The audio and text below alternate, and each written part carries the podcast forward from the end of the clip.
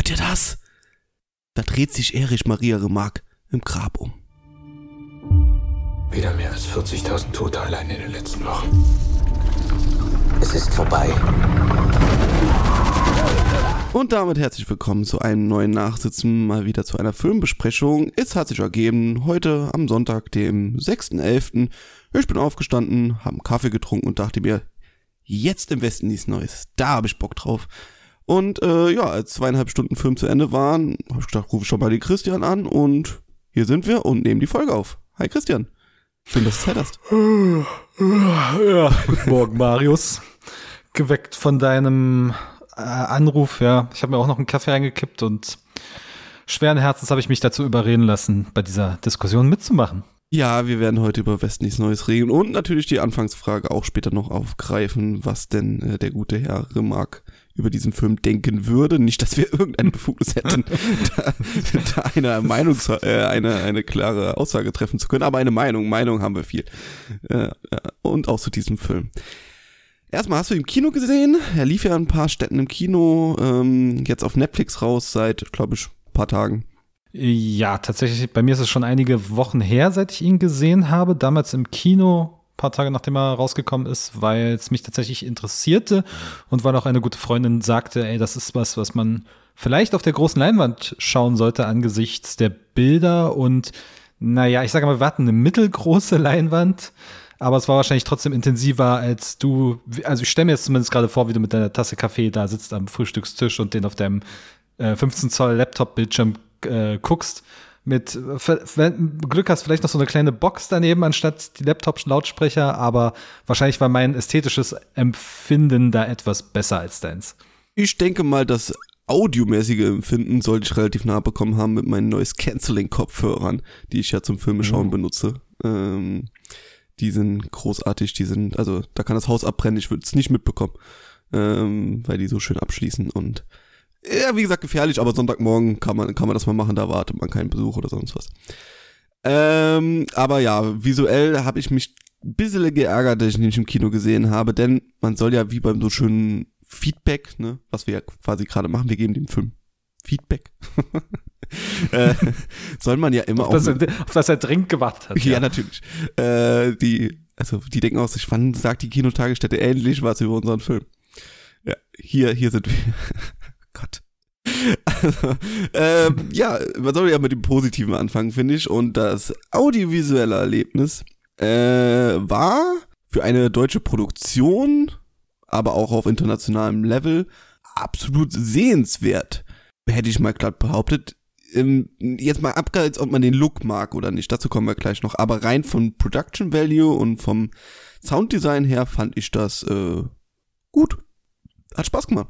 Also ich würde Leider sogar hat Spaß gemacht, aber dazu kommen wir auch würde, Ich würde sogar das Attribut herausragend in Betracht ziehen. Äh, gerade das Produktionsdesign mit dem, mit dem Schlamm, mit den Uniformen, das war alles sehr, sehr haptisch, hat sich sehr echt angefühlt, war sehr, mir fehlt ein passendes Wort, um, die, um äh, einfach zu beschreiben, wie physisch und echt sich das angefühlt hat. Ähm, das war schon, also die Schauwerte sind groß sagen wir mal so. Und damit startet der Film ja auch, denn wir sind ja auch direkt zu Beginn schon auf dem Schlachtfeld. Ja, und kommen da auch zweieinhalb Stunden kaum weg. äh, denn, dann kommen wir doch mal inhaltlich. Ähm, ich würde sagen, machen wir eigentlich Spoiler? Haben wir gar nicht drüber geredet am Anfang. Äh, ich würde ich würd jetzt erstmal darauf verzichten. Wir können am Ende nochmal über das Ende reden, aber hm. ich meine, die Geschichte ist bekannt. Wer das Buch wahrscheinlich, was ja Schullektüre war, gelesen hat oder einen der älteren Filme, gerade den von 1930 gesehen hat, der kennt die Geschichte. Da gibt's also nicht viel zu spoilern. Ja, genau. Ähm, aber wir reden trotzdem über das Ende, aber ganz am Ende auch von diesem mhm, Podcast. Da ja. sagen wir euch nochmal Bescheid. So, dann machen wir aber erstmal spoilerfrei weiter. Ähm, wir waren beim Look ich, also ich gebe dir absolut recht, das ist richtig große Produktion und da ist eine Menge Geld reingeflossen und das sieht man auch und äh, toll, toll, toll, toll, toll. Jetzt hatte ich nur, also ich hatte eigentlich nur ein Bedenken, weil ich die Vorlage halt sehr, sehr gerne mag und ich mir gedacht habe, sie halten sich schon relativ nah an der Vorlage, ähm, dann habe ich eigentlich nur ein Problem und das ist dieser, ich sag mal, typische Netflix-Look, dieses sehr cleane Bild. Das, was dort gezeigt wird, ja, das ist dreckig, das ist schmutzig, das ist jetzt, ich habe hab's mir geschworen, eigentlich nicht zu sagen, aber ich sag's trotzdem, rough. ähm, und äh, ja, tut den Schützenkram und alles drumherum und dieses dreckige Frankreich. okay. Im ersten Weltkrieg, mein Gott. Ähm, das äh, fängt ja schon alles gut ein, aber für mich sieht das alles immer so ein bisschen aus, als wäre jeder Stein extra angemalt. Weißt du, so, so als wäre so ein Filter, so ein Kriegsfilter drüber gelegt worden. Was wahrscheinlich so ein bisschen daran liegt, dass es eben es sieht sehr modern aus. So. Es sieht sehr modern aus, ja, und ich will jetzt nicht sagen, es sieht aus nach einer, nach einer Fernsehproduktion, aber man merkt halt, es ist wahrscheinlich, sehr wahrscheinlich digital gedreht alles. Mhm. Und da, daher rührt vielleicht auch so eine gewisse Künstlichkeit oder was die Beleuchtung betrifft, ist vielleicht nicht ganz so optimal wie das, was, was halt analoger Film hinbekommen würde. Und gerade die großen Kriegsdramen, Antikriegsdramen, die wir uns im filmischen Bereich an die wir uns da erinnern, die sind halt alle auf analogen Film gedreht und ne, Apocalypse Now und so weiter. Platoon, das sind alles Filme, die dann nochmal mehr Haptik vielleicht ein bisschen haben, aber ich finde trotzdem dieses sehr kühle, ähm, was eben diesen Netflix-Look, wie du ihn beschreibst, hast, hat, dann das, das passte auch. Ne? Wenn man jetzt nicht offensiv darauf geachtet hat, vielleicht war es aber auch tatsächlich, äh, hat es daran gelegen, dass du ihn auf dem Bildschirm geguckt hast hm. und ich in der Projektion. Äh, kann kann also, auf jeden Fall gut sein, ja. Ähm, es hat mich dann weniger gestört, als ich gedacht habe. Also wie gesagt, ich habe vor, bevor ich schon geschaut habe, habe ich gedacht, das wird mein größter Kritikpunkt, weil inhaltlich ist es halt eines der besten Bücher, das ich jemals gelesen habe und äh, die Originalverfilmung ist ein fantastischer Film und da kann jetzt nicht so viel schief gehen, oder? Hm. Stellt sich raus, doch. Ja, denn da kommen wir doch mal jetzt äh, zum, zum Pudelskern. Äh, wir finden ihn beide nicht gelungen. Ich denke mal, das ja. kann man so sagen. Wir haben beide die gleiche Bewertung bei Letterbox gesehen und das sind zwei Sterne. Von fünf? Von, von fünf, ja. äh, was bedeutet, wir finden ihn jetzt nicht komplett, also es ist keine Katastrophe vor den Herren und äh, das hätte man äh, niemals auf, auf Film bannen sollen. Aber was sind denn unsere Kritikpunkte? Christian, möchtest du mal irgendwie mit dem Brocken, größten Fels auf deinem Herzen, roll, roll ihn runter es sind sehr viele mittelgroße Brocken, sag ich mal so. Ähm, es ist vor allem inhaltlicher Natur, was dort umgeschrieben, hinzugefügt, weggelassen wurde. Nun muss man, glaube ich, diese ganze Sache ein bisschen allgemeiner fassen. Adaptionen, ne? das ist ja immer so ein Streitthema, neue Verfilmung oder Adaption von Büchern. Wie sehr muss das neue Werk originalgetreu bleiben? Und ich bin jemand, der sagt, das muss nicht originalgetreu bleiben. Wir hatten es ja, glaube ich, auch in unserer Videospiel- und Buchverfilmungsfolge, dass die Adaption muss ihren eigenen Geist finden und ihren eigenen Inhalt. Und da sind Änderungen auch angepasst, aber es muss, sollte trotzdem die Essenz der Vorlage einfassen, äh, einfangen. Und hier liegt schon mal so ein bisschen das Problem, dass der Film einfach den falschen Titel hat, äh, denn eigentlich müsste im Westen viel Neues heißen. Denn was mir am meisten fehlt, ist das, was quasi die Essenz des Romans ausgemacht hat. Dieses ewige Warten im Schützengraben, im Bunker, der ständige Beschuss, das dauernde Gerumpel, dieser psychische Druck über Wochen, Monate hinweg, der ja auch die Soldaten dort mutmaßlich an der Front damals so fertig gemacht hat und was das Bedrückende war und zwischendurch halt raus und kämpfen und wieder zurückziehen, Stellungskrieg. Es bewegt sich ewig nichts, das ist nicht drin in diesem Film. Es gibt stattdessen nach dem Beginn, nach dem ersten Kennenlernen an der Front, gibt es stattdessen einen Zeitsprung von, ich erinnere mich nicht mehr genau, anderthalb, zwei Jahren oder sowas? Nicht Auf mal. jeden Fall ein längerer nicht mal. Der beginnt ja schon im dritten, dritten Jahr des Krieges. Ah, okay, aber es gibt trotzdem mehrmonatigen Zeitsprung und auf einmal sind wir dann quasi in den letzten Tagen des Krieges. Und da gibt es nicht dieses Ausharren, sondern es wird sehr viel auf Action und es passiert sehr viel einfach in dieser Geschichte an der Front und auch abseits der Front. Und da muss ich mich schon fragen, ist das jetzt, also wo, wozu ist das da, beziehungsweise muss man es dann im Westen nichts Neues nennen, muss man sich dann da an die, den Figuren abarbeiten, wenn es doch so viel anders ist, als das, was eigentlich die Ursprungsfassung ausmachte, nämlich viel Bombast. Ja, ich gebe dir auf jeden Fall recht, ähm, dass man so ein bisschen schauen muss, äh, da, also der Kern des Films ist ein anderer als der Kern des Buches. Ja. Sehr offensichtlich. Ähm, du hast gesagt, wir haben dem, das Buch beide im Deutschunterricht durchgenommen, äh, haben beide die 1930er Version gesehen. Ich habe auch irgendwann mal die 70er Jahre Version gesehen, aber das ist mhm. zu lang her. Also ich würde mal sagen, wir, wir kennen uns ein bisschen mit dem, mit dem Buch aus und mit der Geschichte. Und ähm, der Kern, der Film hat diesen Kern nicht eingefallen. Das ist jetzt an sich nicht so schlimm. Hätte er einen anderen Kern gehabt, also hätte Ja. er irgendwie eine andere, was auch immer, Form gehabt oder etwas anderes, was er ausdrücken wollte. Aber was, was im Westen nichts Neues ausmacht, ist ja diese Figuren, die ja Hüllen sind für Abermillionen Schicksale halt im Ersten Weltkrieg. Das sind keine, das sind absichtlich keine ausdefinierten Persönlichkeiten mit, äh, mit Melodram und sonst was, sondern es sind Hüllen, wo, wo du jeden, fast jeden Soldaten reinstecken konntest quasi. Und äh, mit denen, gerade in der 30er Jahre Version, tut man szenenhaft den Krieg quasi miterleben. Also alles, was halt so dazu gehört. Da gibt's auch nicht nur Schützenkram. Ich erinnere da an die Szene, wo sie zu den Mädchen gehen oder sowas oder auch mal Ja, sich besaufen. Heimaturlaub, ne? Heimaturlaub, genau. Also es soll so alles, alle Facetten des Krieges darstellen, von eben diesen, dieser Gruppe an Freunden bis eben zum fast bitteren Ende, der in der Originalverfilmung und im Buch auch, ähm, geht es nicht bis zum Ende des Krieges, sondern hört kurz vorher auf. Und das macht der Film jetzt anders. Er macht es, er inszeniert es mehr. Jetzt wird es für mich wieder ein bisschen persönlich schwierig, weil eigentlich mag ich keine Kriegsfilme, die, die so inszenatorisch sind, ne, die so filmische Mittel anwenden, damit man schon fast sowas wie Spaß hat an diesem Film, ne, sondern Kriegsfilm Mhm. oder Antikriegsfilm soll mich, ich will das, was auf dieser Leinwand, das will ich eigentlich gar nicht sehen, ne, das soll mir so ein Gefühl davon geben, das, was dort gerade passiert, das geht mir so nah, dass ich eigentlich ausschalten will. Und das, das soll mir keinen Spaß machen. Jetzt liebe ich aber auch Apocalypse Now und es gibt, glaube ich, keinen Kriegsfilm, der so inszeniert ist, als er wie Apocalypse Now und so inszenatorische Szenen hat. Geschenkt. Aber ist auch ein anderer Krieg, ist auch eine andere Zeit, ist auch eine andere äh, Form einfach des Kriegsfilms. Im Westen nichts Neues war für mich immer eben dieses ja fast dokumentarische, dieses ähm, nah an den Figuren, aber vor allen Dingen nah am Krieg. Und das hier ist mehr wie 1917 den Film, den wir ja auch, glaube ich, besprochen hatten hier.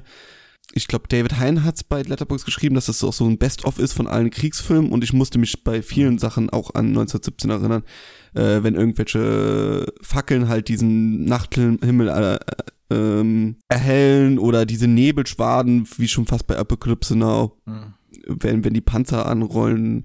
Also ist äh, ja sehr viele inszenatorische Mittel, was halt dazu führt, dass ich mich eher vorgekommen habe wie bei Call of Duty als bei Im Westen nichts Neues.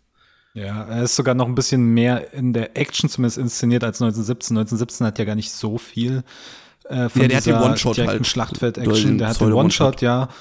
Ähm, genau. Vielleicht muss man hier noch mal ein bisschen den Kontext reinbringen, den zeitlichen Kontext, wann das Buch und der erste Film erschienen ist, nämlich ein paar Jahre nach dem Ersten Welt, also zwischen Ersten und Zweiten Weltkrieg quasi. Und das ja noch ich sag mal, die, die, die Euphorie des Krieges war ja am Anfang des Ersten Weltkrieges sehr groß und ist dann danach auch in Deutschland wieder aufgekommen, leider, äh, mit, mit bekanntem Ausgang. Und heutzutage sind wir, glaube ich, alle weltweit so halbwegs der Meinung, okay, Krieg ist scheiße.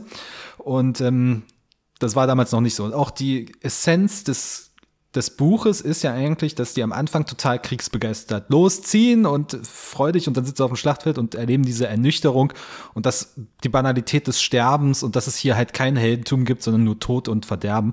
Und im Grunde macht der Film, will sich da auch dran klammern, inszeniert das aber anders, schon allein am Anfang. Wie gesagt, wir sind am Anfang schon direkt auf dem Schlachtfeld und sehen ein grausames Geschehen dort. Wir wissen also schon, was auf uns zukommt im Gegensatz zu den Figuren, aber trotzdem, sobald die in den, die Schüler losziehen, losmarschieren, hast du schon so eine bedrohliche, schwere Musik, so, uh, was da wohl auf sie zukommen wird, sie wissen es noch nicht, aber du, lieber Zuschauer, liebe Zuschauerin, du weißt es ganz genau. Und das ist schon mal eine andere Herangehensweise. Und dann ersetzt er eben, äh, dass die, diese ganze Vielfältigkeit an dem, was diesen Krieg so schlecht macht, einzig dadurch zu zeigen, okay, hier gibt es Tod, Zerstörung und sehr viel Leid. Und dieses Leid inszeniert er sehr deutlich und reduziert es quasi auf dieses, diese Darstellung von Leid und den Schmutz und den Dreck und schreiende Menschen. Und, und das ist seine Herangehensweise.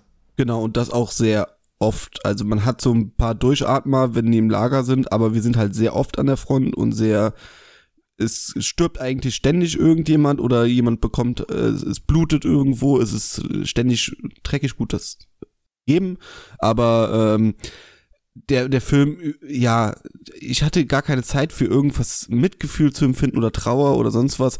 Auch die Figuren äh, im Originalfilm, der kürzer ist als der hier und trotzdem äh, die Figuren deutlich besser zusammenschweißt als Freundesgruppe oder Kameradengruppe.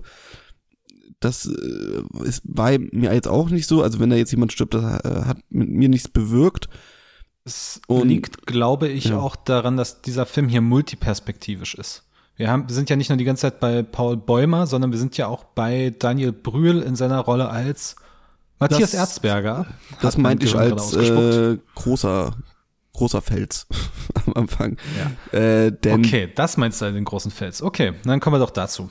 Ja, gerne. Also da scheitert's dann wirklich. Also meiner Meinung nach zumindest. Wir haben hier zwei Sichtweisen, die außerhalb dieser Gruppe geschehen, die nicht so im Buch drin vorkommen nicht so im Film drin vorkommen. Ähm, einmal, das ist die Geschichte von Matthias Erzberger. Alle, die es nicht wissen, den gab's wirklich. Der hat den Friedensvertrag oder den, nee, den Waffenstillstandvertrag äh, in Anführungszeichen ausgehandelt. Er hat ihn halt unterschrieben in besagtem Zug wie im Film.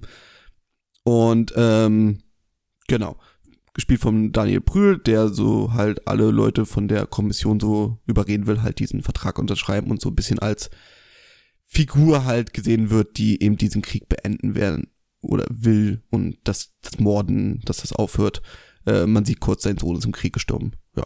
Und, wirklich unter allen Umständen, denn äh, die Franzosen diktieren, in Anführungsstrichen, ja, äh, Deutschland dann dafür sehr viel auf, was Abgaben betrifft, was ähm, Ländereien betrifft und so weiter, ne? Also oder äh, Reparatu Reparationszahlungen und so weiter. Und das nimmt er trotzdem in Kauf, weil er will diesen Krieg auf jeden Fall beenden. Genau, und der Film spielt dann auch mit dem, ja, also die Figuren können es eigentlich nicht wissen, meiner Meinung nach, aber gut, Geschichtsleute werden mich vielleicht korrigieren.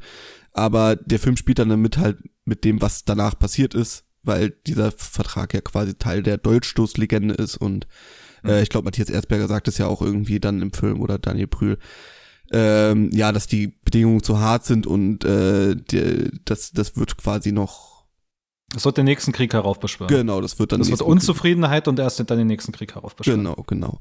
Äh, was ja quasi Vorstellung ist für Westlich Neues 2. Ja, ja. Äh, und dann haben wir noch einen General, der mit seinem Hund, ich denke, er ist Brutus. ich weiß nicht. Das ist sehr gut möglich. Ja, aber ich, es ist- es ist ein sehr stämmiger General, schön mit Schnauzer und schwarzen großen Hund, der an seinen, seinem Schloss sitzt und äh, ja, Angst vorm Ende des Krieges hat, weil er will halt in seiner Machtposition sein und äh, in seinen Er will etwas erreichen. Genau, er will Weil was der erreichen. Vater, der Vater hat, hat was Großes im Krieg erreicht und er jetzt nicht. Er wird, ist quasi kurz davor Diese aufzugeben. Person ist allerdings, glaube ich, erfunden, beziehungsweise angelehnt vielleicht an irgendeinen anderen General und der wird dann zum Ende hin sehr wichtig. Was will uns der Film damit sagen? Also ich habe in diesem Film habe ich vieles gebraucht, aber nicht eine Geschichtsstunde. Also das ist das ist dann wieder so, wir müssen jetzt hier noch was Lehrhaftes reinbringen. Wir müssen irgendwie den Leuten noch sagen, wie der Krieg vorbeigegangen ist, weil das wissen die Leute nicht. Man kann ja nicht einfach Radiosprecher sagen, hier der Krieg ist vorbei, der Vertrag ist unterschrieben worden. Habe ich nicht verstanden. Also warum will man hier noch Geschichte, also reale Geschichte mit reinbringen? Ich habe es nicht verstanden. ich, warum? ich weiß nicht, ob da tatsächlich ein pädagogischer Anspruch vorhanden war oder ob das nicht alles eher dazu dient, das Spannungsmomentum aufzubauen. Denn jetzt kommen wir vielleicht so Richtung Ende. Wollen wir jetzt in den Spoiler-Talk reingehen? Kurz.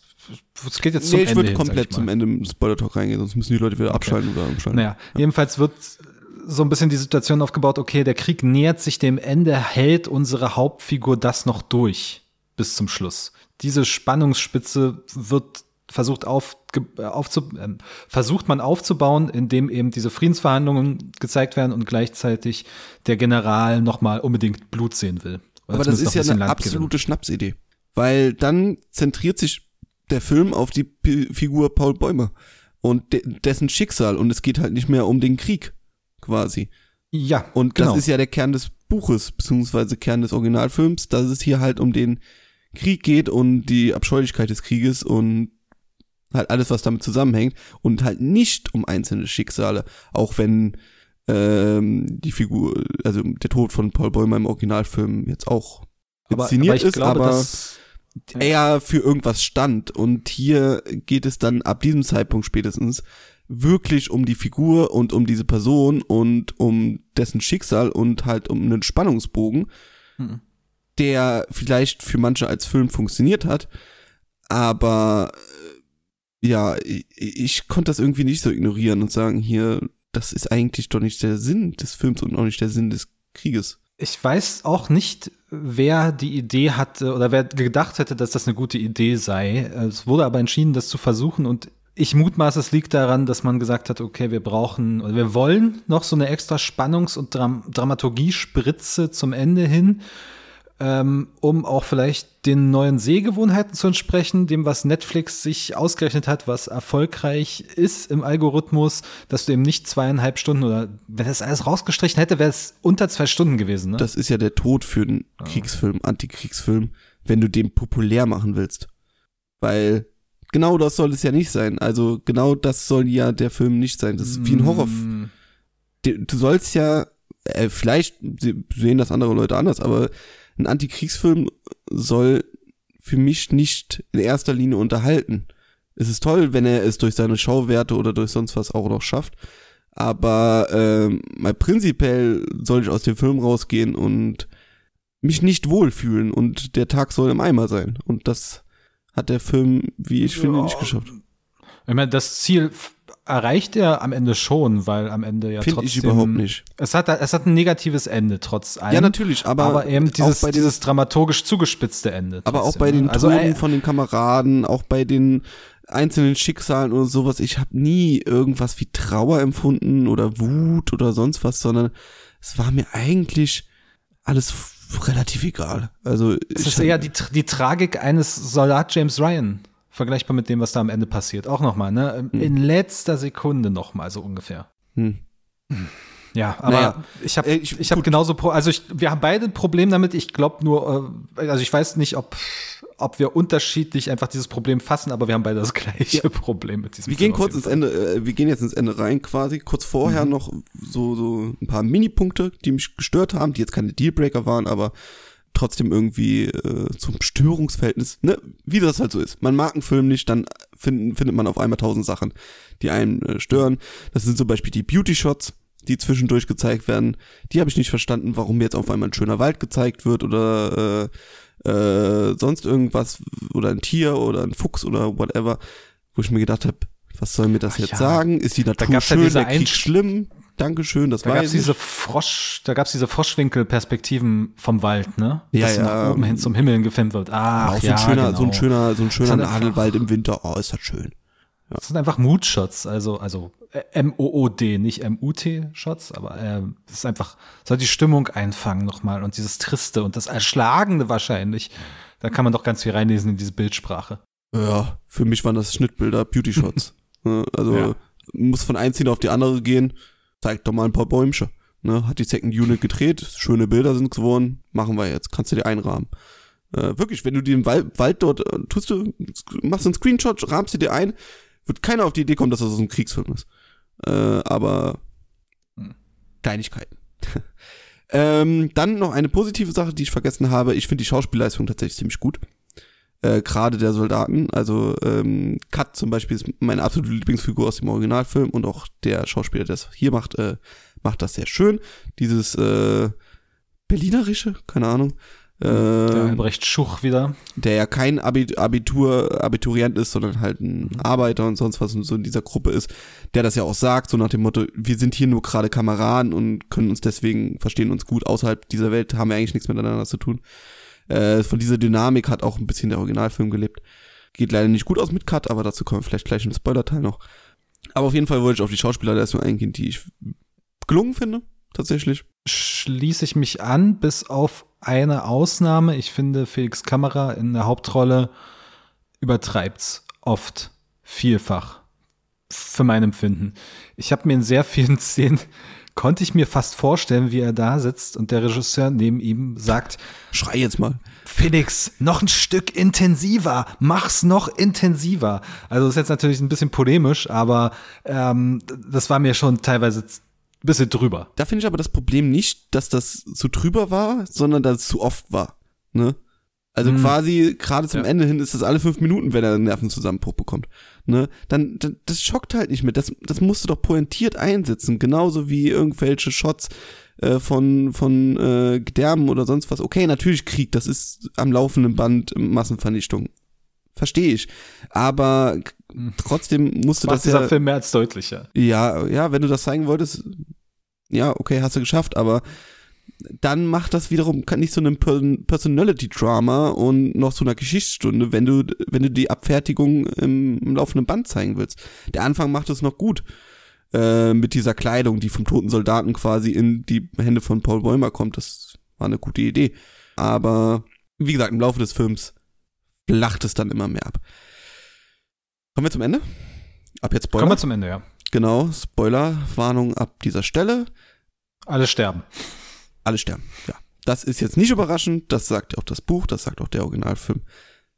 Nur wie gerade die letzten zwei Figuren sterben, unterscheidet sich fundamental. Aber wie, ey? Einmal, das ist der Tod von Kat im Wald. Ähm, Beim Pinkeln vom Kind erschossen. Genau, beim Pinkeln von Kind erschossen. Im Originalfilm, und ich weiß nicht, ob es im Buch genauso ist, ist leider zu lang her.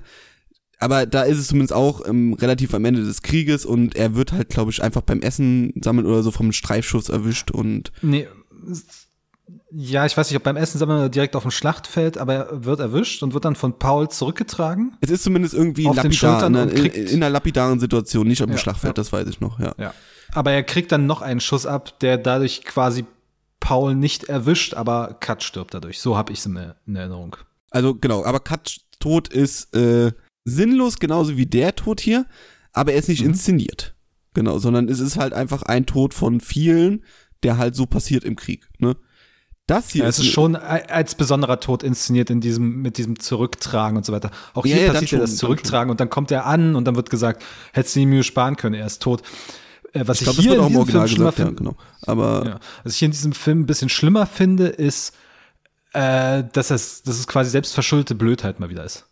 Stiel, die stehlen von einem Bauern schon zum zweiten Mal, werden beim ersten Mal schon fast drauf gegangen und jetzt kommen sie wieder davon, machen im Wald Päuschen, er pinkelt und auf einmal steht das Kind hinter ihm und hab knallt ich, ihn ab. das habe ich nicht, was soll einem das sagen? Die Kinder des Krieges töten die Soldaten oder was, ja, was, dass irgendwie hassig weiter trifft oder das ist halt auch. Ja, sie also, hatten doch den auch auf das fraglich, Kind, das, ne? das Wut und Brand quasi auf die, auf die rennenden Soldaten. Das war doch damit schon klar. Warum, wie kann ich mir das vorstellen? Legt der Vater die, Waffe weg und das Kind nimmt es und rennt in einer abnormalen Geschwindigkeit, weil die reden ja jetzt nicht so lange, äh, rennt den hinterher in den Wald, um den dann halt da zu töten. Äh, immerhin Das ist ist der Film, und ja. Es ist inszen- inszenatorisch und inhaltlich ist es beides fragwürdig. Also ich habe das, ich weiß nicht, warum, wer auf die Idee kam. Es war, es hat für mich keinen Sinn gemacht. Ja, also Ja. Es war ja noch kein Waffenstillstand, warum er nicht einfach wie im halt ein Film halt einfach vom Schuss getroffen wird. Was ja auch die Sinnlosigkeit dargestellt hätte. Naja. Ja. Gesch gut, das ist geschenkt. Auch wenn es meine meine Lieblingsfigur ist und ein sehr dummer Tod, ist es geschenkt. Viel schlimmer ist das Ende. Denn dann macht noch nicht mal der Titel mehr Sinn. Wie, wie du, Christian, es ja schon gesagt haben. Denn Mhm. das Ende des Buches ist ja im Westen nichts Neues. Paul Bäumer stirbt an einem Tag, wo eigentlich nicht viele Leute gestorben sind, irgendwann im Krieg, zu, relativ zum Ende hin.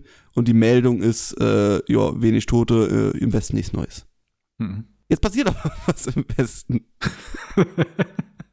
Ich sagte, das passiert sehr viel, ja. Aber Nämlich drei, mal- drei Stunden vor Ende des Krieges, wo überall nirgendwo mehr was passiert, tut halt dieser General nochmal die Leute zusammenscheuchen, um einen letzten Angriff zu wagen. Und ich habe es versucht zu recherchieren, das ist so nicht passiert. Also meines Wissens nach. Äh, vielleicht gab es noch irgendwelche Handlungen, aber kein irrer General hat jetzt so äh, äh, Dr. Strangelove-mäßig jetzt noch irgendwie einen Nervenzusammenbruch und äh, tut seine Leute da zusammenschießen und ähm, Vor allem, dass die, vor allem, dass die das auch mitmachen. Da stehen 300, 400 Leute auf diesem Vorplatz, alle bewaffnet, und denen wird gesagt, hier, in zwei Stunden ist Waffenstillstand, geht da raus und tötet und werdet getötet. Und alle machen mit, obwohl da nur fünf oder zehn Wachen stehen. Also eigentlich hätte das Ding in einem Massaker enden müssen, aber vor Ort. Nicht da ja, ich meine, sie sagen ja auch vorher, die, die, ähm, der, ähm, äh, hier, Daniel Brühl sagt ja auch, die Soldaten verwehren die Befehle, Deserteure laufen rum. Äh, war das im Ersten Weltkrieg auch, wo die Marine irgendwie gesagt hat, nee, wir machen nicht mehr mit? Oder war das im Zweiten Weltkrieg? Ich weiß nicht. mehr. das war wahrscheinlich sowohl als auch. Ja, kann auch sein. Äh, irgendwo einen spezifischen Fall, denke ich gerade. Egal. Es gab zumindest solche Fälle der Meuterei oder der Dissertation und sonst was. Und wäre auch ein interessantes Ende gewesen, aber auch dann hätte der Titel nicht gestimmt. Auch dann wäre das ein spektakuläres Ereignis gewesen. So ist halt der Krieg zu Ende. Allein das, allein das ist schon eine Neuigkeit. Also auch selbst das, ja. Gut, der Film, du hast es gesagt, soll nochmal einen Spannungsbogen erzeugen. Schafft das jetzt Paul Bäumer nochmal da durchzukommen? Genau. oder eben nicht. Äh, natürlich nicht. Okay. Weil Kann- warum, nochmal sollte, bevor- warum sollte man das Ganze machen, wenn es überlebt? Ja, natürlich, um noch, natürlich läuft es darauf hinaus, dass er stirbt und das weiß man auch als Kenner der Vorlage. Dass, Aber das dass weiß man auch spätestens, wenn dieser das Befehl erteilt wird und die Leute marschieren los und es ist von der Ja, Gruppe nur Paul Bäumer da, da kann man sich doch denken, das geht jetzt nicht gut an. Wenn der Film, wenn der Film seine Botschaft, seine Antikriegsbotschaft halten will, muss er seinen Protagonisten umbringen. Und wäre ja auch verwunderlich, wenn es nicht passiert ist, aber er will trotzdem nochmal, wie gesagt, vielleicht auch für ein neues, junges Publikum, was die Vorlage nicht kennt, nochmal diese Spannungsspitze und diese Dramaturgie mit reinbringen. Begeht dann den Fehler, etwas zu tun, was für einen Antikriegsfilm eigentlich ein No-Go ist, nämlich nochmal äh, unserem Protagonisten nochmal eine Heldenposition zu geben, indem er Exakt. einen seiner Kameraden rettet vor dem sicheren Tod. Er erschießt da einen Soldaten, der ansonsten einen deutschen Soldaten erschossen hätte. Und wandert dann, äh, geht dann in Messerkampf mit irgendeinem Franzosen in so einem Bunker, wird von hinten erstochen und literally drei Sekunden, nachdem er das Messer in den Rücken bekommen hat, Waffenstillstand, bang, und er verblutet. Und das ist, äh, ach, Ironie des Schicksals, das ist ja jetzt traurig. Ja. Hätte er mal noch fünf Sekunden länger durchgehalten. Und Die hätten auch sofort halt- aufgehört um 11 Uhr. Also das, äh, die, die haben da alle nur an, die und ein General hätte da die Tröte gebläst und hat gesagt, 11 Uhr, Feierabend. Also, Ja, das ist wie so, wie so Schichtende. ja genau. Alle so, und dann klopfen sich alle auf die Schulter einfach. und sagen, ah, ja, ja, da war aber stempeln knapp, sich ne? aus. Ja. Okay, wir gehen nach Hause. Äh, Also ich, ich, ich habe ich hab nicht verstanden, was der, was möchte der Film mir damit sagen? Ich habe keine Ahnung. Ja, Es ist er- zumindest für er- einen Kriegsfilm absolutes No-Go, was da gerade passiert. ihm fehlt halt diese Nüchternheit und die Banalität, was eigentlich die Vorlage ausmacht, die Essenz der Vorlage ist und was ja auch so ein bisschen die Realität wahrscheinlich an der Westfront damals war. Und das ersetzt er hier durch sehr viel Intensität und sehr, er, er bläst seine Handlung sehr weit auf. Und für mich ist dieser Film, er will zu intensiv sein, aber nicht auf eine bedrückend spektakuläre Weise, wie es vielleicht noch der Anfang von äh, der Soldat James Ryan ist, sondern auf so eine aufdringliche und aufgeblähte Art und Weise. Jo, kann ich dir absolut nur zustimmen. Wie gesagt, sie nehmen das Kern des Buches weg, was kein Problem gewesen wäre. Hätten sie einen neuen Kern erschaffen, der irgendwas zur Debatte beiträgt oder zum, zum Genre oder whatever. Machen sie nicht. Sie verlassen sich auf ihre, auf ihre Inszenation und auf ihre Schauspieler und das geht halt für mich nicht aus. Und machen aus irgendwelchen Gründen auch noch eine Nebenhandlung mit einer Geschichtsstunde auf. Verstehe ich nicht. Und Ja. sie halten sich noch nicht mal an ihren eigenen Titel.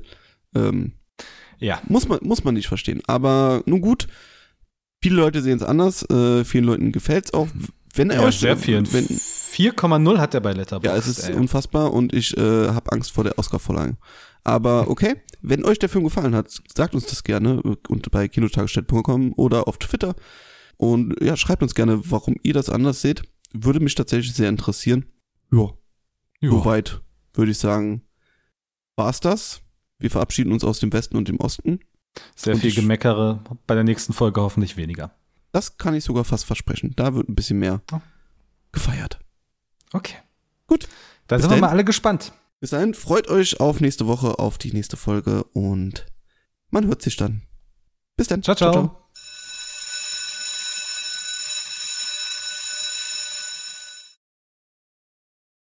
Ach, verdammt, jetzt haben wir vergessen, die Eingangsfrage zu beantworten.